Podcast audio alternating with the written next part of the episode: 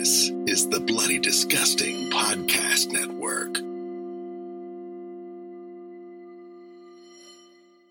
No.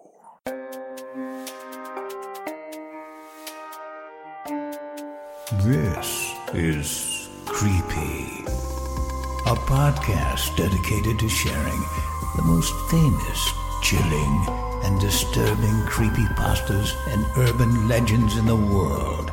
Whether these stories truly happened or are simply fabrications is for you to decide. These stories may contain graphic depictions of violence and explicit language.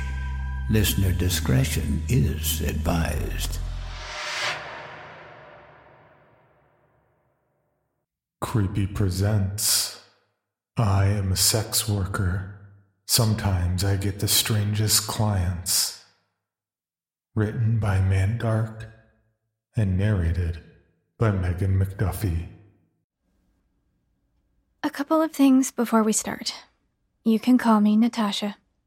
I am not American. I won't tell you exactly where I'm from, for safety reasons, yours and mine. I'm also not going to bother explaining how I got into this line of work. Needless to say, I am not a victim. I am not looking for your pity, and I am most definitely not in need of rescue. My sole purpose of making this post is to share some of my most extraordinary experiences with a community that I believe would be interested in them. And no, I will not be offering my services to any of you. So don't be a smartass. Thanks. I have been a sex worker for well over a decade now. And in those long years, I have come across many a curious client. A normal, well-adjusted adult would faint if they saw the kind of freaky shit I've been a witness to or participated in. I've had clients who paid me to piss on them, spit on them, stomp on their nuts, all while wearing gold-rimmed glasses and a white wig and berating them like I was their disappointed grandma. I've farted in glass jars and sold said containers. I've worn a collar and pranced around a motel room, barking like a dog and sipping water from a bowl for over an hour, earning a fat wad of cash for not even doing anything explicitly sexual. There was even a time I treated a 45-year-old man like a literal baby, changing his diapers after he shat in them, singing him a lullaby as he bawled like a baby, sucked on his thumb and then on my tits. The point is, as sex workers, we get to see the true nature of humanity in all its pitiable and hideous glory, a reality that almost never reveals itself to civilized society. But sometimes we end up encountering monsters who lie beyond even our understanding of human nature, creatures that lurk in the deep shadows, that twist around the congested streets of our red light district, ready to prey on anyone foolish enough to step too close to them. A quick death would be preferable to falling into their clutches. True evil. I was in my early 20s when I first ran into one of them. There had been news reports of missing young sex workers floating around these days. News reports I casually brushed aside as being nothing too out of the ordinary. After all, it wasn't all that rare for prostitutes to get murdered by unstable johns or exploitive pimps, was it? My youthful arrogance prevented me from understanding that there's a huge difference between knowing that evil exists out there and actually coming face to face with it. I had been working for over 3 years by then, having just graduated from turning tricks on street corners under salacious neon signs to having my own private room in my then madame's establishment, doing specialized work for freaks, earning a lot more than most of my co-workers. I guess having the stomach to do things that would make most girls cry in fear and disgust really worked out in my favor, though I'm sure the others would disagree over who exactly had it better. My appointments those days, or nights, I should say, were handled directly by the madam. The clients would come visit me in my private room, or I'd go to them, either at their place or at a hotel that charged by the hour. Regardless of where I went, I would always be accompanied by one of Madame's muscles. To protect the merchandise, of course. My most frequent chaperone at the time was this bald, broad-shouldered mountain of a man. He had a short beard, tattoos all over his arms, and despised rap music. So I called him Lil' Pimp. I met Lil' Pimp just outside the establishment that night. The air was tingling with a pleasant chill and the enticing smell of kebabs that wafted over from the new Lebanese restaurant across the street. Lil' Pimp pulled up in his black SUV with tinted windows as I stood sucking on a cigarette, taking care not to smear my bright red lipstick.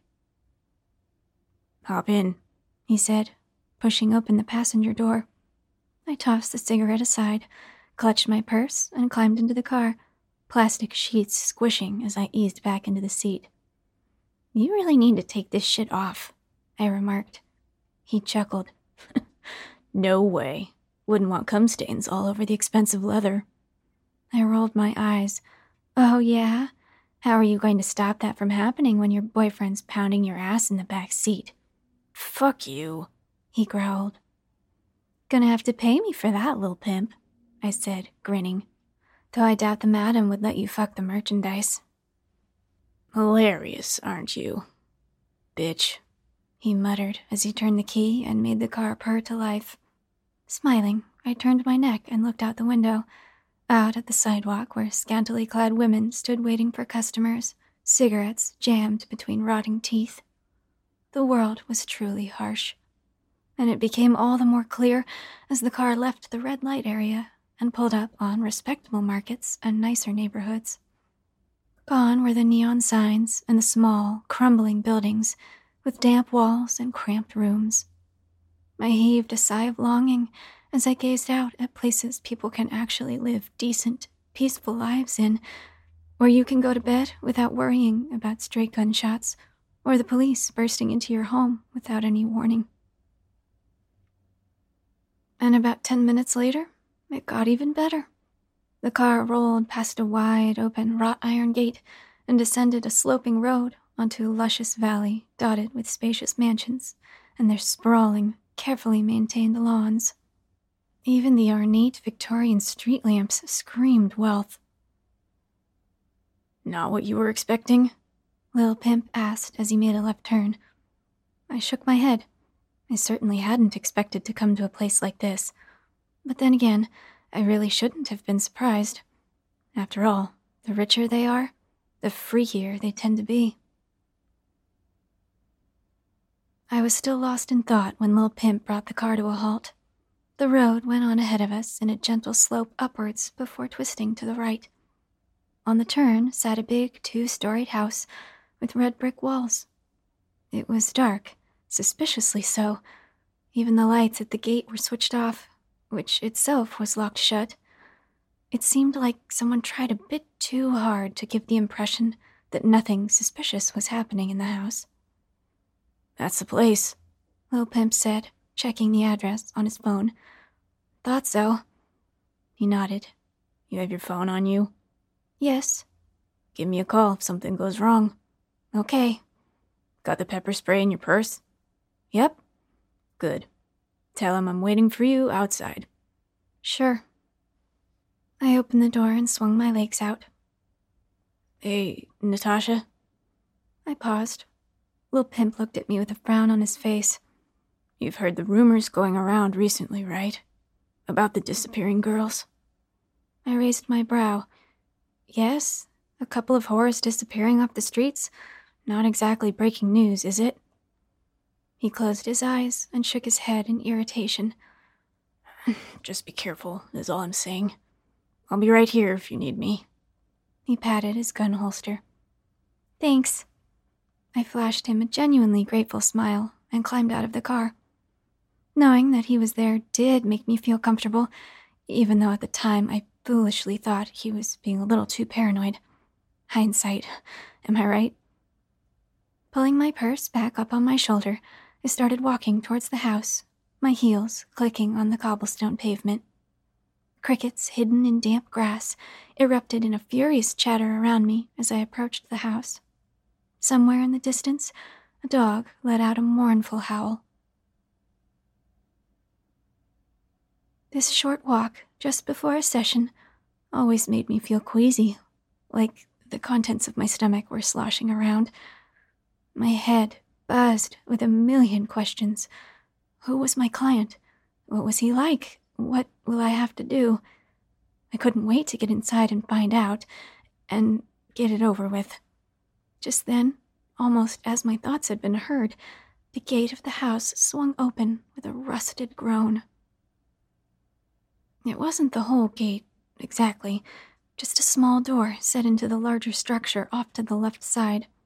Shadows pooled at the rectangular gap that opened up, but I could make out a figure standing there, shuffling on his feet impatiently. I brushed a stray strand of dark hair behind my earlobe and continued walking. "Natasha, right?" came the deep voice of the man at the gate. I could see him a bit better from this distance. He was wearing a black hoodie and a pair of faded jeans, seemed to be in his late 30s, had short black hair that peeked from behind the hood, exhausted brown eyes set in sockets that were beginning to turn doughy, and a pink birthmark on his left cheekbone that made him look like someone had slapped him. Hard. "Well, come on in." I smiled, ducked my head, and entered the property. "You showed up right on time. I really do appreciate that," the man said as he shut the gate behind me, then stuffed his hands in his pockets and marched off toward the house. "Come." I followed, letting my eyes wander over the lawn.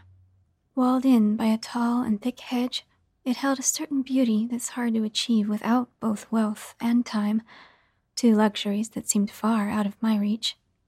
Colorful flowers shone under the gentle moonlight, swayed mesmerizingly with the cool breeze that made my skin feel soft.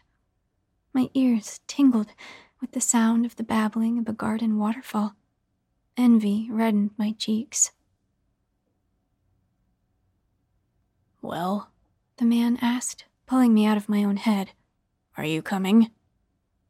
He was holding the front door open, looking at me questioningly. I nodded and climbed the short flight of stairs leading to the door. He entered first, strode off to the right, and flipped the light switch on before gesturing at me to come in. Opulence that bordered on the obscene greeted me as I walked into the house. Fuck, but I would have to work nonstop for half a year before I could afford just the rug in this place. "All right," the man said, rubbing his hands together. "Let's get started, shall we?" "Sure," I replied. "Just point me to the bathroom and I'll quickly freshen up." "Oh, no, don't bother. This'll be over quick," he chuckled as he pointed at the bulge in his pants. I fought the urge to roll my eyes and shrugged. Maybe he wanted me to pee on his dick. Maybe that was his kink. I'd seen worse. A smile flashed across his face, making his birthmark ripple. "Okay, great. Let's head to the basement, shall we?" I froze. Excuse me?" He looked at me blankly. "The basement. That's where we'll have our session." I could feel my heart sink in my chest. "Is something wrong?" he asked, confused, like he couldn't tell what was wrong here. "No, motherfucker, there's no chance I'm going down into your soundproof kill room. I don't do basements." He frowned. "But I spoke to your madam on the phone. She said you would be open to anything. That wasn't a lie, was it?" Trapped by my own reputation. "No, it wasn't. Listen, it's just that basements at this hour—" "Oh." His eyes widened. "You're worried I'm going to kill you, right? You don't have to be scared of that. It's not why I called you here." I tried to think of a suitable reply to give to this nut. "Listen," he said, giving me a wide grin. "I'm not going to hurt you. I can't, really. I spoke to your madam, and she told me she sent one of her thugs with you, not to mention that she has my address. There's no way I could get away with it, right?" "You could if you were a squatter. You could kill me and escape before Lil' Pimp could get here. No one would even know who killed me." Listen, I'm not even going to touch you. I'm just going to touch myself while watching you. That's it. That's all I want." He could sense the indecision in me. "How about I double the money? Would that make you feel better?" Maybe I was overthinking it. "Okay, 15 minutes. That's all I'll give you. I'm gonna text my friend outside that if I'm not out in that time, he can come fetch me himself." He clapped his hands. "Perfect." I really should have asked why we needed to go down to the basement for him to masturbate while watching me. I really should have. I was already regretting my decision a couple of minutes later when we began descending the rickety stairs, a single overhead incandescent light bulb lighting our way. The basement was in stark contrast to the rest of the house.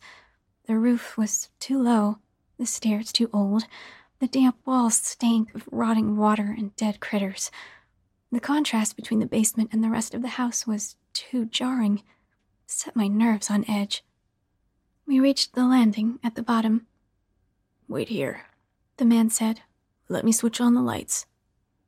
I waited as he disappeared into the darkness. My ears soon picked up the sound of something scraping against the floor, wooden chairs being shifted, cardboard boxes being kicked around, and the rattling of chains. A click, and the basement was blasted with the sharp yellow glow of another light bulb. A scream died in my throat.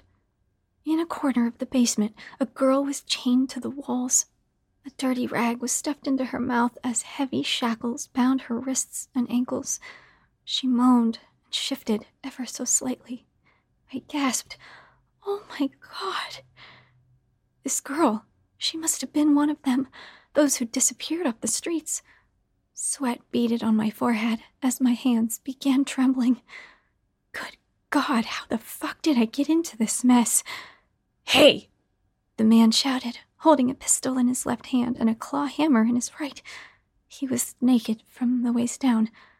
"Don't be scared. I'm not going to hurt you, remember?" I raised my head, stared at him. "Stay right there now," he said as he tossed the hammer and snatched it out of the air. Whistling, he began walking towards the girl, who finally saw what was happening and began struggling with her shackles. It was useless. The chains were too strong. She shook them once again and sobbed into the rag. The man kept whistling as he strolled towards her. Move, I told myself. Stop this monster. Without even thinking about it, I reached for the pepper spray in my purse. "Nuh-uh," the man said, turning around and pointing the gun at me. "Keep your hands to your sides and just watch. That's all you have to do." My hand shot away from the purse like it had been zapped. "Good girl," he sang as he turned his back to me. "You too." I saw that she was looking at me. Sad, pathetic little eyes, pleading, begging me to save her. The light bulb overhead was reflected in those shimmering blue pools like a tiny flame of hope. Tears of shame singed my eyelashes. The man lifted the hammer high, brought it down on the girl's head. Once, twice, thrice. The metal connected with her head with a wet crunch, crushing the bone, deforming the skull, tearing through the flesh in the way. Blood and brain matter sprayed the wall, the floor, and lashed the man swinging the hammer. My heart pounded so hard in my chest, I was afraid it was going to explode. I was frozen with fear. I know I should have done something to save her, or at least tried to run, but it all happened so fast. I didn't even get the chance to wrap my head around what was happening, and the poor girl was already dead. Next thing I knew, he was looking at me. Cold, brown eyes burning holes through me. His hand was slathered with blood, and he was using it to pleasure himself. "That's it," he moaned. "That's exactly what I wanted." I shuddered. Creepy fucker. This is what he called me here for. He wanted to get off on my fear and helplessness. No, fuck that. I might have been too scared to stop him, but I wasn't giving him what he wanted. I gritted my teeth, hardened my eyes. It was the least I could do. So, I said, deliberately killing all the emotion in my voice, "What is it that you want me here for?" He stopped. "What?" "You killed the girl," I continued in a deadpan manner. "I didn't need to be here for that, so why did you call me? What do you want me to do?" Annoyance flashed in his eyes. "I already told you. Just stand there and let me watch you." "Whatever," I said, trying to sound bored. "Just get it over with." I could see the confusion on his face. He was angry and frustrated and horny. Didn't know whether to ask me what I was thinking or to finish himself off. I chose the latter. Feeling emboldened, I shook my head and started observing my fingernails. He tried to keep going, but it wasn't working for him anymore. Of course it wasn't. He grew soft. "You," he said. "What are you doing?" "Nothing." "What are you doing?" "I don't understand what you're saying." "Are you not scared?" "No." I was fucking terrified. "You're lying. You're trying to hide your fear. Why?" "I'm not," I lied. "Not scared, that is. Why would I be? Not like you can hurt me. We've already established that, haven't we?" I was provoking him. It was reckless, I know. He snorted. "Are you stupid? Do you understand the position you're in? I just killed someone in front of you." I smirked. "A pathetic shitweasel like you can only hurt someone who can't protect herself. I know you don't have the balls to do shit to me." He gaped at me. What did you just say to me?" "Only that you're a fucking loser with a tiny dick." "You bitch!" He charged at me, forgetting about his pistol in his rage. When he was 2 steps away from me, I pulled out the pepper spray from my purse and blasted him in the face. He screamed, smashed his hands on his eyes, and dropped down to his knees. I didn't waste a second. I was already running up the stairs when he began fumbling for his gun. By the time a gunshot echoed in the basement, I was already out of the house. My whole body was shivering as I ran back to the car. My muscles felt like jelly. Thought I was going to dissolve right then and there, melt like ice cream, and slide off into a drain. Lil' Pimp jumped out of the car and dashed towards me when I was about halfway back. He made me sit in the car, helped me calm down, then wrapped his jacket around me before running towards the house, gun drawn. Now, here's where it gets really terrifying. This is the reason why I made this post. See, Lil' Pimp didn't find the man there. Instead, he encountered a family of 7 who'd been in that house all night long. At first, I'd reckoned he'd gone to the wrong house. He hadn't. Then I thought maybe the family had, by some odd miracle, slept through the whole thing, even the gunshot. I was wrong on that, too, because when I went in to speak to them, I saw that the inside of their home looked absolutely nothing like the house that I had just been in. That's when I understood how that man had been able to get away with all those murders, because when I walked into that house, I'd gone somewhere else entirely. For more information, including pictures and videos of the stories told on this podcast, please visit creepypod.com. If you'd like to submit a story for consideration or recommend a story, please see our submission page at creepypod.com/submissions. All stories told on this podcast are done so through Creative Commons share-alike licensing or with written consent from the authors. No portion of this podcast may be rebroadcast or otherwise distributed without the express written consent of the Creepy Podcast production team and the story's author.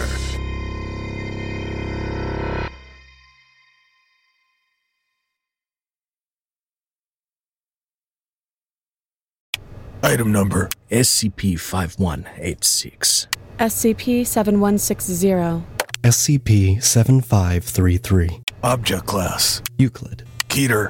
Safe. Special containment procedures.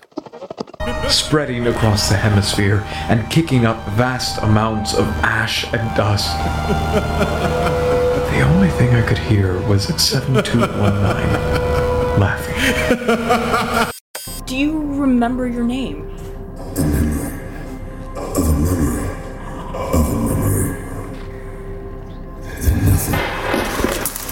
Heartland Counseling. Appointment update. I feel them again. Heartland Counseling. Appointment update. They're in my ears! Heartland Counseling. Appointment update. Nobody understands!